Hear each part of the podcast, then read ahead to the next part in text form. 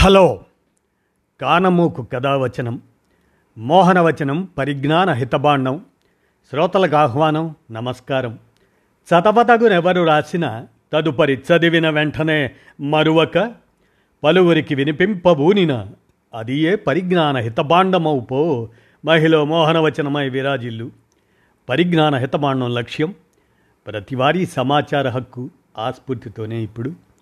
మిత్రుడు అనిశెట్టి సాయికుమార్ విరచిత అంశం. అస్తిత్వతత్వం గమ్యం ఆస్తికత్వం అనేటువంటి అంశాన్ని మీ కానమోకు కథ వచ్చిన శ్రోతలకు మీ కానమోకు స్వరంలో ఇప్పుడు వినిపిస్తాను. వినండి. అస్తిత్వతత్వం గమ్యం ఆస్తికత్వం ఇక వినండి. అస్తిత్వవాదం కులమత భావాలు అస్తిత్వవాదం అనే పదం ఎగ్జిస్టెన్షియలిజం అనే ఆంగ్ల పదానికి సమానార్థకంగా వాడుతున్నాం. అయితే తొలినాళ్ళ ఎగ్జిస్టెన్షియలిజం అనే పదానికి ఉన్న అర్థానికి వర్తమానంలో వాడుతున్న అర్థానికి చాలా తేడా ఉంది. పంతొమ్మిదవ శతాబ్ది ప్రారంభ కాలంలో సెరెన్ కిర్క్ గాడ్ అనే డానిష్ తత్వవేత్త తన రచనల నుంచి ఈ భావం ప్రాణం పోసుకుంది. తర్వాత ఫ్రాన్స్ ఇటలీ దేశాలలో నాస్తికవాద దృక్పథంతో ఈ సిద్ధాంతం వ్యాప్తి చెందింది. వ్యక్తి స్వేచ్ఛకు పెద్దపీట వేస్తూ దైవం ఉనికి ప్రశ్నించింది. వ్యక్తి ఉనికిని ఎవరి జీవితాన్ని వారే నిర్ణయించుకునే స్వాతంత్రానికి ప్రాధాన్యం ఇచ్చింది. ఇరవయో శతాబ్దపు ఐరోపా తత్వవేత్తలలో ఇది చాలా ప్రాచుర్యం పొందింది. కిర్క్ గాడ్ ఆయనతో పాటు నీషే దోస్తోవిస్కీ జీన్సాల్ సార్త్రే కాప్కా వంటి వాళ్ళు చాలామంది అస్తిత్వవాదులు ఉండేవాళ్ళు. అస్తిత్వవాదం అనేది ఒక మానవవాదం అన్న పుస్తకాన్ని పంతొమ్మిది వందల నలభై ఆరులో ఫ్రెంచ్ తత్వవేత్త జీన్ పాల్ సార్త్రే రాశాడు. వీరంతా వేదాంత నాటక సాహిత్య కళారంగాల్ని ప్రభావితం చేశారు. వారిలో మత అస్తిత్వవాదులు నాస్తిక అస్తిత్వవాదులు అనే రెండు రకాల వాళ్ళు ఉండేవారు. అనంతరం అరాచక అస్తిత్వవాద సిద్ధాంతం కూడా ఉనికిలోకి వచ్చింది. మానవ అస్తిత్వానికి పెద్దపీట వేసిన అస్తిత్వవాదం అనంతర కాలాల్లో అనేక భిన్న ధోరణులకు బాటలు వేసింది. అస్తిత్వం అంటే ఉనికి. ఆ ఉనికికి మూలాల్ని ఎక్కడ చూడాలి అనేదే ప్రధాన ప్రశ్న. ఒకనాడు వ్యక్తి స్వాతంత్రానికి పెద్దపీట వేసి మానవులే అన్నిటికీ ప్రమాణం అన్న ఈ అస్తిత్వవాదం నేడు భిన్న రూపాల్లో వ్యక్తమవుతూ మతాల్ని మత సంస్కృతిని బలపరిచేదిగా తయారయ్యింది ఒక మూడు నాలుగు దశాబ్దాల కిందటి వరకు అణచివేతకు గురైన కులాలు జాతులు వర్గాలు స్త్రీలు ఇటువంటి విభాగాల్లో అత్యధికులు అంతా తమ అస్తిత్వాన్ని సమస్య పరిష్కారాలని వామపక్ష ఉద్యమాల్లో ముఖ్యంగా ఎంఎల్ పార్టీల ఉద్యమాల్లో చూసుకొని వాటితో మమేకం కావటం జరుగుతుండేది. నక్సల్బరీ ఉద్యమ కాలంలో ముఖ్యంగా ఉత్తర తెలంగాణలో జరిగిన ఉద్యమాల్లో కులపు కోణాన్ని సున్నితంగా స్పృశించడం జరిగింది. కులం పేరు ఎక్కడా వాడకుండా వెట్టిచాకిరి నిర్మూలన దండగలు కట్టకుండా ఎదురు తిరగడం పని చేయకుండా భూస్వాములను వెలివేయటం ఇటువంటి కార్యక్రమాలతో మొదలై కూలి రేట్ల పెంపుదల వరకు సాగింది. ముఖ్యంగా సేవక కులాలుగా ఉన్న దళితులు చాకలి మంగలి వంటి ఇతర కులాల వారు భూస్వాములకు సేవలందించటం తిరస్కరించే రూపంలో బహిర్గతమైంది. ఈ సామాజిక బహిష్కరణ భూస్వాముల రోజువారీ పనులకు ఇబ్బంది కలిగించటమే కాకుండా వారి ఆర్థిక ప్రయోజనాలను కూడా దెబ్బతీసింది. దీంతో వారు సంఘటితంగా ఉద్యమాన్ని దెబ్బకొట్టే ప్రయత్నాలు చేసినా తొలి దశలో అవి విఫలమయ్యాయి. భూస్వాములు దిగిరాక తప్పని పరిస్థితులు ఏర్పడి ఉద్యమకారులు అనేక విజయాలు సాధించారు. ఈ ప్రక్రియ మొత్తంలో నేరుగా కుల ప్రసక్తి ఎక్కడా లేకపోయినా లాభపడింది మాత్రం పీడితులుగా ఉన్న కులాల వారే. ఈ సందర్భంగా ఈ పీడిత కులాల వారందరి మధ్య కుల ప్రసక్తి లేని గొప్ప సౌభ్రాతృత్వం ఏకతా భావన వెల్లివిరిశాయి. నాటి కళా సాహిత్య రంగాలన్నిటా వర్గస్పృహ వెల్లివిరిసింది. ఇది సమాజంలోని ఉద్యోగ ఉపాధ్యాయ కార్మిక వర్గాలు పట్టణ ప్రాంత జనాలపై కూడా ప్రభావం చూపింది. రాష్ట్ర ప్రభుత్వ ఉద్యోగులు పంతొమ్మిది వందల ఎనభై మూడులో సమ్మె చేసినప్పుడు గద్దర్తో సహా జననాట్య మండలి సభ్యులు తెలుగు నేల నలుచెరగుల ఆ సమ్మెకు మద్దతుగా ప్రదర్శనలు ఇచ్చారు. వీటికి తోడు Mangalagiri Charvakashramam Ramakrishna Jayagopal SV Rao CV CV అంటే చిత్తలు వరహాలరావు గారు కత్తి పద్మారావు రావిపూడి వెంకటాద్రి ఈశ్వర ప్రభు తోటకూర వెంకటేశ్వరరావు చిరాకి అనే రామకృష్ణారావు భీమన్న వేదాంత వల్లంపట్ల నాగేశ్వరరావు బ్రహ్మం ఇన్నయ్య డాక్టర్ భానుప్రసాద్ వివి తోటకూర వెంకటేశ్వర్లు ఈశ్వర ప్రభు పెన్మత్స సుబ్బరాజు ఇంకా అనేక మంది భిన్న వేదికలపై కుల మత ప్రాంతీయ అస్తిత్వాలకు వ్యతిరేకంగా మానవులంతా విశ్వనరులు కావాలి అన్నారు. పత్రికలు బహిరంగ సభలు శిక్షణా తరగతులు సాంస్కృతిక కళా ప్రదర్శనలతో హోరెత్తించి ప్రజానేకంలో గొప్ప కదలిక తెచ్చారు. ఇట్లా కులాలకు అతీతంగా వెళ్ళి విరిసిన మానవవాద వర్గ స్పృహలు అస్తిత్వవాద సిద్ధాంతాలతో క్రమంగా సంకుచిత రూపం తీసుకునే ప్రక్రియ ఊపందుకుంది. ఇందుకు ప్రధాన కారణం విప్లవోద్యమం తీవ్రంగా దెబ్బతినడం. ఒక కారణం కాగా తెలుగునాట చోటు చేసుకున్న మరికొన్ని పరిణామాలు కూడా ఇందుకు దోహదం చేశాయి. అమానవీయమైన కారం చేడు పదిరికుప్పంలలో దళితులపై జరిగిన దారుణం దమనకాండ పెద్ద ప్రకంపనలు సృష్టించింది. ఈ సంఘటన సహజంగానే దళిత అస్తిత్వవాద స్పృహ పెరగడానికి దోహదపడింది. మధ్యప్రదేశ్లో బహుజన సమాజ్ పార్టీ అధికారంలోకి రావడం ఇక్కడ ఆ రకమైన ప్రయత్నాలు జరగడం మండల్ కమిషన్ నివేదిక అమలుకు వ్యతిరేకంగా పంతొమ్మిది వందల తొంభై ప్రాంతాల్లో తలెత్తిన విద్యార్థుల ఆందోళనల వంటివి ఇందుకు మరింత దోహదం చేశాయి. షెడ్యూల్డ్ కులాల వర్గీకరణ ఉద్యమం పెద్ద ఎత్తున సాగింది. ఈ పరిణామాలన్నింటి నేపథ్యంలో విప్లవ పార్టీలతో సహా కుల అస్తిత్వవాద అంశంపై చర్చలు విభేదాలు నడిచాయి. డాక్టర్ గులుక గురుకుల మిత్ర భూపతి నారాయణమూర్తి సత్యమూర్తి మారోజు వీరన్న ఊసా బిఎస్ రాములు వంటి కమ్యూనిస్టు ఉద్యమ పోరాటకారులు ఎందరో కులవర్గ జమిలి పోరాట బాట పట్టారు. వీరిలో కూడా బహుజనవాదంపై భిన్న సూత్రాలు సిద్ధాంతీకరణలు అభిప్రాయ భేదాలు ఉన్నాయి. సత్యమూర్తి పీపుల్స్ వార్ పార్టీ నుంచి బయటకు వచ్చాక ఉషా ఉప్పుటూరి సాంబశివరావు ఆయనతో కలిసి పంతొమ్మిది వందల తొంభైలో ఎదురీత అనే మాసపత్రిక నడిపారు. ఆ పత్రికలో బహుజన కులాల వారి రచనలు మాత్రమే అచ్చవుతాయి అని విస్పష్టంగా ప్రకటించారు. వీరందరికంటే ముందు బహుజన అస్తిత్వ రాజకీయాలను ముందుకు తెచ్చింది గురుకుల మిత్ర. దోపిడీకి బలయ్యే సాధారణ ప్రజల్ని రాజకీయంగా సమీకరించడం కోసం ఆయన చేసినని ప్రయోగాలు మరెవ్వరూ చెయ్యలేదనేది నిర్వివాదాంశం. తొంభైవ దశకానికి ముందే భూపతి నారాయణమూర్తి మలికిపురం వారు ఆయన కోవెన గూడూరు వారు ఎరగనబోయిన శ్రీనివాసరావు నెల్లూరు వారు ఆకురాతి మురళీకృష్ణ గుంటూరు పామయ్య గారి కుమార్ మెదక్ వీరందరితో కలిసి బలహీన వర్గాల పార్టీ స్థాపించారు. బలహీన వర్గాలకు రాజ్యాధికారం సోషలిస్ట్ వ్యవస్థకు మొదటి మెట్టు అనే నినాదంతో అనేక చోట్ల బహిరంగ సభలు జరిపారు. అనంతర కాలంలో ఆయన వివిధ కుల సంఘాలు ఏర్పరిచి వీటన్నిటి సమాఖ్యగా ఒక రాజకీయ పార్టీని ఏర్పాటు చేయాలని ఆశించాడు.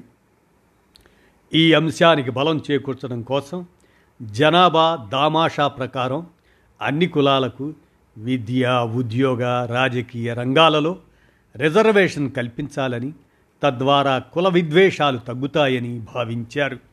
సహజంగానే జనాభాలో అధిక శాతంగా ఉన్న బహుజనులకు వారి జనాభా ప్రాతిపదికన అధిక భాగం అవకాశాలు దక్కుతాయని సూత్రీకరించారు. అందులో భాగంగా నాటి ఉమ్మడి ఆంధ్రప్రదేశ్లోని కొన్ని కులాలని ఏకీకృతం చేయడానికి ప్రయత్నాలు చేశారు. నాటి తెలుగు రాష్ట్రంలో ఉనికిలో ఉన్న తెలగ బలిజ కాపు మున్నూరు కాపు ఒంటరి తూర్పు కాపు గాజుల బలిజ ఎల్లాపి హజారి అనే వివిధ కుల శాఖల్ని కలిపి తెలగ మహాసభ ఏర్పాటు చేశాడు మిత్ర. సికింద్రాబాద్ కీస్ హై స్కూల్లో నాడు మంత్రివర్గంలో ఉన్న డి శ్రీనివాస్తో సహా ప్రసంగించిన వేలాది మందితో బహిరంగ సభ కూడా జరిపాడు డాక్టర్ గురుకుల మిత్ర. అదేవిధంగా ఉషా అత్యంత వెనుకబడిన కులాల విభాగం ఏర్పాటు చేసే కృషి చేశాడు. కాంప్రహెన్సివ్ బ్యాక్వర్డ్ క్లాసెస్ ఫెడరేషన్ అదే సిబిసి దానికి చైర్మన్గా వ్యవహరించాడు Oosa. Karamchedu Chunduru justice for Rohith save Nallamala తదితర పోరాటాలతో పాటు తెలుగు నేలపై అన్ని సమకాలీన సామాజిక ఉద్యమాలలో ఉషా క్రియాశీలకంగా పనిచేశాడు. బహుజన అస్తిత్వ పోరాటాల్లో భాగంగా మారోజు వీరన్న భిన్న కులాలను ఏకం చేయడానికి దళిత బహుజన మహాసభ ఏర్పాటు చేసి అందులో భాగంగా భిన్న కుల సంఘాలు ఏర్పరిచే కృషి చేశాడు. రాజకీయ ఉద్యమాల కోసం మహాజన ఫ్రంట్ ఏర్పరిచాడు. సూర్యాపేటలో వేలాది మందితో ఆవిర్భావ సభ జరిపాడు. మాదిగ దండోరా ప్రభావం ఈయనపై చాలా ఉండేదని అన్నారు. ఈయన తెలంగాణ అస్తిత్వవాదాన్ని కూడా నెత్తిన పెట్టుకొని తెలంగాణ మహాసభను స్థాపించి భారీ సమావేశాలు నిర్వహించాడు. ఈ ఉద్యమకారుడు పోలీసుల ఎన్కౌంటర్లో మరణించాడు. ఇక ముస్లిం అస్తిత్వవాద భావాలకు స్త్రీవాద ఉద్యమ భావాలకు కూడా వీరందరి కార్యాచరణ నైతికంగా సరైనదేననే భూమిక ఏర్పడటానికి దోహదం చేసింది. వీరందరూ అస్తిత్వవాద దృక్పథంతో సమాజాన్ని ముందుకు నడిపించాలని చూశారు. వీరి త్యాగాన్ని చిత్తశుద్ధిని ఏమాత్రమూ శంకించలేము. అయితే వీరి ఉద్యమ కార్యాచరణ ఎటువంటి ఫలితాలను ఇచ్చింది? అస్తిత్వవాద ఉద్యమాల నేపథ్యం నుంచి వచ్చిన ఫలితాల ఆ ఫలితాలు కులాల ఏకీకరణకు కానీ కుల నిర్మూలనకు కానీ పీడిత జన సమూహాల్ని ఏకం చేయడానికి కానీ వారి విముక్తి మార్గాన్ని చూపటానికి కానీ ఏ మేరకైనా దోహదపడ్డాయా?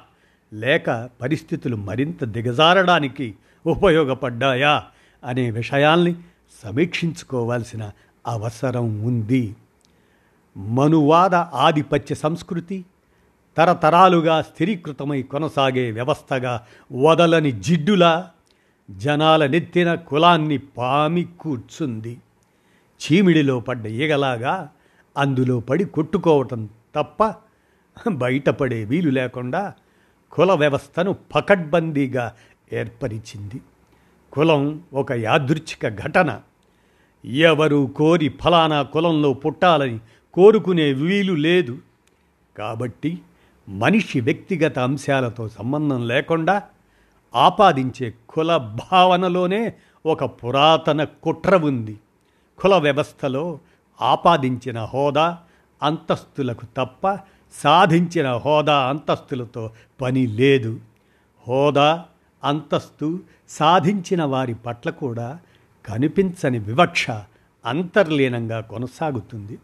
కుల అస్తిత్వవాద స్పృహతో పాటుగా కులాల్ని వాటి మూలాల్ని మతపరంగా చూపి ఉన్నతీకరించుకునే సాంస్కృతీకరణ దృక్పథానికి వీరి సమర్థన మరింతగా బలం చేకూర్చింది.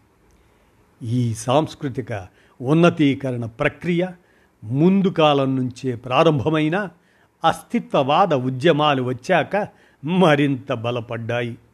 తమ కుల పూర్వీకులను పురాణ పాత్రలలోనో చారిత్రక పాత్రలతోనో అనుసంధానించిన అస్తిత్వాన్ని చూపుకోవటం ఎక్కువయింది రజకులు నాయి బ్రాహ్మలు విశ్వబ్రాహ్మలు యాదవులు మహేంద్రులు అరుంధతీయులు శ్రీశయనులు ఇటువంటి పేర్లు గతం కంటే ఎక్కువ ప్రాచుర్యంలోకి వచ్చాయి. ఆత్మగౌరవం కోసం అస్తిత్వాన్ని చాటుకునే ప్రయత్నంలో భాగంగా ఈ పరిణామాన్ని చూసినా ఇవన్నీ ప్రతిఘటన దృక్పథాన్ని కోల్పోయి మతానుకూల స్వభావాన్ని సంతరించుకున్నాయి. ఈ పరిణామాల అనంతరం ఆధిపత్య కులాల సమీకరణలు కూడా జరిగాయి. సామాజిక వివక్ష అణచివేతల ఫలితంగా వచ్చిన అస్తిత్వవాదం ఆచరణలో పోరాట స్ఫూర్తిని కోల్పోయింది. ఒక గందరగోళ పరిస్థితిలో చిక్కుకొని అణచివేతకు గురైన కులాల వారిలో కూడా ఉన్న నిచ్చెన మెట్ల వంటి ఎక్కువ తక్కువ భావాలకు మద్దతుగా తయారైంది. దీనివల్ల కులాల మధ్య సంయమనం ఏకీభావంతో కూడిన సహకార భావన గుర్తించాల్సిన స్థాయిలో రాలేదు అన్నది ఒక చేదు నిజం. ఫలితంగా నిర్మూలించాల్సిన కులాన్ని మరింత బలంగా నిర్మించడం అనే ప్రక్రియ చోటు చేసుకుంది. ఇక్కడ కులమే ప్రధానం తప్ప వేరొక అంశానికి తావు లేకుండా పోయింది. ఈ అస్తిత్వవాద స్పృహ తమ కుటుంబం ఆచారాలు మతంతో మిళితమైన మూలాల్ని వెతుక్కోవడం వాటిని సాధారణీకరించడం ద్వారా ఆచారాలు మత విషయాలను గొప్పగా చూపటం జరుగుతుంది. ఆ వ్యక్తి ఎటువంటి వాడైనా తమ కులం సమూహానికి చెందినవాడైతే చాలు అనే దృష్టికోణం ప్రధానంగా తయారైంది.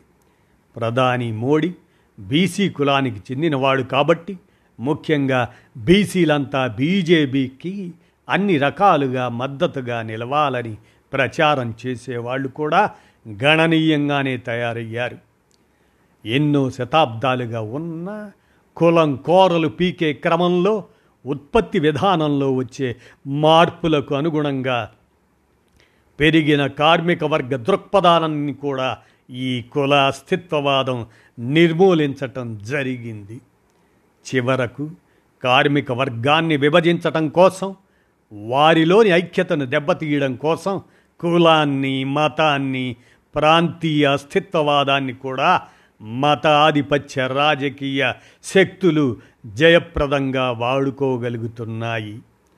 ప్రాంతీయ అస్తిత్వ భావన అంటే వివక్షను నిరసించడం ధిక్కరించడం ప్రశ్నించడం స్వీయ అస్తిత్వాన్ని కోరుకోవడంగా ఉంటుంది. అయితే ఈ స్వీయ అస్తిత్వ భావన ఎలాంటి రూపంలో ఉండాలనే అంశం ఉద్యమ నాయకత్వం ఉద్యమ స్వభావం నిర్ణయిస్తాయి. అటువంటిది ఏమీ లేకుండా గుడ్డెత్తు చేలో పడ్డట్టు ప్రాంతీయ అస్తిత్వాన్ని తలకెత్తుకోవడం సరైన ఫలితాలు ఇవ్వడం జరగదని వర్తమాన అనుభవం తెలియజేస్తుంది. ఇందుకు ఉదాహరణగా తెలంగాణ అస్తిత్వవాదాన్ని విశ్లేషించేటట్లయితే అది ఆధిపత్య కులాల వారికి మాత్రమే ఉపయోగపడిందని అర్థమవుతుంది. గతంలో విప్లవోద్యమాల కారణంగా పల్లెల్ని భూముల్ని వదిలి పట్టణాలకు వలసలు పోయిన భూస్వామ్య ఆధిపత్య కులాల వారంతా నగరాల్లో భూమి ఇతర వ్యాపారాల ద్వారా సంపాదించి తెలంగాణ అస్తిత్వవాద ఉద్యమం పేరుతో తిరిగి గ్రామాలకు తరలి తమ భూములు గడీలు స్వాధీనం చేసుకున్నారు. పల్లెల్లో తిరిగి ఆధిపత్య కుల మత రాజకీయాలకు పట్టు దొరికింది. ఈ ఆధిపత్య దోపిడీ రూపంలో మార్పు ఉండవచ్చు కానీ సారంలో ఎటువంటి మార్పు లేదు. ఈ విధంగా తాము నడిచే దారి ఎటువంటి ఫలితాలు ఇస్తుందనే అవగాహన లేమి ఏ కొందరికో మాత్రమే పరిమితం కాలేదు. విప్లవోద్యమాలు నడిపిన కమ్యూనిస్టుల నుంచి పోలీస్ ఎన్కౌంటర్లను పొగుడుతూ స్వామీజీలు గుడుల చుట్టూ తిరిగే చికెన్ నారాయణ వంటి ముఖ్య నాయకులున్న కమ్యూనిస్టుల వరకు తెలంగాణ అస్తిత్వ పోరాటంతో సహా బహుజన కులాల భావాలకు మద్దతు ఇచ్చారు. మతవాద విధానాలకు పట్టుగొమ్మగా ఉండే అసలు తన మూలాలే కులం పునాదులపై ఉండే కుల సంఘాల బాటలో నడవడమంటే అంటే సమాజాన్ని కులమత ప్రాతిపదికన చీల్చడమే గాని వర్గ దృక్పథానికి ఏమాత్రం మేలు చేయకపోగా కనీసం తాము మానవులము అనే స్పృహను కూడా లేకుండా చేయడమే అవుతుంది. ఒక కుల సమూహాన్ని సంఘటితపరచడం భావోద్వేగాల్ని రెచ్చగొట్టడం చాలా తేలికైన పని. కానీ మిగతా కుల సమూహాల నుంచి భిన్నంగా కాకుండా అందరితో ఐక్య భావన సృష్టించడం జరగదు అనేది ఆచరణలో తేట తెల్లమైంది. ఒకవేళ బహుజనులంతా ఏకం కావాలనే నినాదం కనపడినా అది పెదవులకే పరిమితమవుతుంది. కానీ హృదయపూర్వకంగా ఎక్కడా కనబడలేదు. ఈ కుల సంఘాల నాయకత్వం సహజంగానే ఆయా కులాల్లోని డబ్బు చేసిన ఆధిపత్య వ్యక్తుల చేతులలోకి వెళుతుంది. వీరిలో అత్యధిక నాయకులు తమ వెనుక ఉన్న కుల సమీకరణలు పాలక వర్గాలకు చూపి వ్యక్తిగత ప్రయోజనాలు నెరవేర్చుకోవడానికో ఏదో ఒక స్థాయిలో రాజకీయ అధికారంలోకి జొరబడడానికో మార్గంగా తయారైంది తప్ప ఆయా కులాల్లోని పేదవారికి ఒరిగింది శూన్యమని స్పష్టమవుతుంది. అస్తిత్వవాదం వర్గ వైరుధ్యాల సిద్ధాంతం పరస్పర వ్యతిరిక్తం కాదని వర్గ పోరాటవాదులు విప్పలేని పలు చిక్కుముడులను అస్తిత్వవాద విమర్శ విప్పగలుగుతుందని అవి ఒకదానికొకటి దోహదకారకంగా ప్రజానుకూలకంగా పదును తేలుతాయన్న కొందరు సాహిత్యకారుల సూత్రీకరణ కూడా ఆచరణలో డొల్లగా తేలింది. ఇక సాహిత్యంలో కూడా ఈ అస్తిత్వవాదం గొప్ప ప్రభావాన్ని చూపింది. కళింగాంధ్ర రాయలసీమ తెలంగాణ అస్తిత్వవాదాలతో కూడిన సాహిత్యం కొల్లలుగా వచ్చింది. భాషా విషయంగా ఈ సాహిత్యం తెలుగును సుసంపన్నం చేసింది. స్త్రీవాద రచనలతో పాటు ప్రజా రచయితల వేదిక వంటి రచయిత్రులు సంఘాలు కూడా ఏర్పడ్డాయి. ఇవెన్నైనా అత్యధికంగా అస్తిత్వవాద చైతన్యానికి మాత్రమే పరిమితమవుతున్నాయనేది వాస్తవం. ఆ పరిధి దాటి మానవవాద చైతన్యానికి కుల మతాతీత వర్గస్పృహకు దోహదం చేసే రచనలు ఉన్నా వాటి ప్రభావం చాలా పరిమితంగా ఉంది.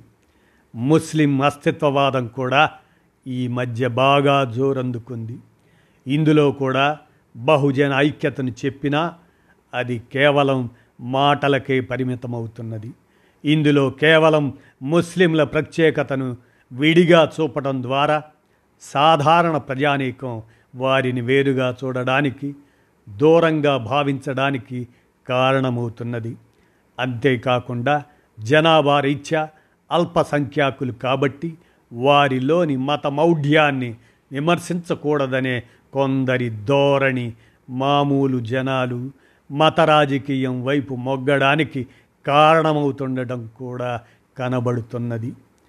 అన్ని మతాలని ఒకే విధంగా విమర్శిస్తే ఈ ధోరణి రాకపోను. ప్రత్యేక మత సమూహానికి చెందిన అస్తిత్వవాదం మత పునాదులు గట్టిపరచడానికి మత మౌఢ్యాన్ని పెంచడానికి తప్ప మానవులంతా ఒకటే అనే తత్వానికి ఏమాత్రం దోహదం చేయడం జరగదనే వాస్తవాన్ని అర్థం చేసుకోవడం లేదు. కులం పునాదే ఎక్కువ తక్కువ అంతరాల స్థిరీకరణగా ఉన్నప్పుడు ప్రతి కులానికి తాము మొక్కడానికి కొన్ని పై కులాలు మొక్కించుకోవడానికి కొన్ని కింది కులాలు ఉన్న నిచ్చెన మెట్ల వంటి వ్యవస్థీకరణలో మానవులంతా ఒకటే అనే భావనకు చోటు దొరకదు. ఇక తెలుగునాట అస్తిత్వవాద ఉద్యమాల్లోకి వెళ్ళి అందులోనే మమేకమైపోయిన వాళ్ళు ఎందరో ఉన్నారు. మాజీ విరసం రచయిత పాత్రికేయుడు మహమ్మద్ డానీ తాను రంజాన్ మాసంలో ఒక్క పొద్దు ఉంటానని స్వయంగా చెప్పినప్పుడు నోట మాట రాలేదు. విమలక్కతో సహా కొందరు విప్లవ కళాకారులు సైతం బహుజన బతకమ్మ పేరిట ఒక్కొక్క పువ్వెయ్యవే గౌరమ్మ చిత్తు చిత్తుల బొమ్మ శివుని ముద్దుల గొమ్మ అంటూ చిందులేస్తున్నారు.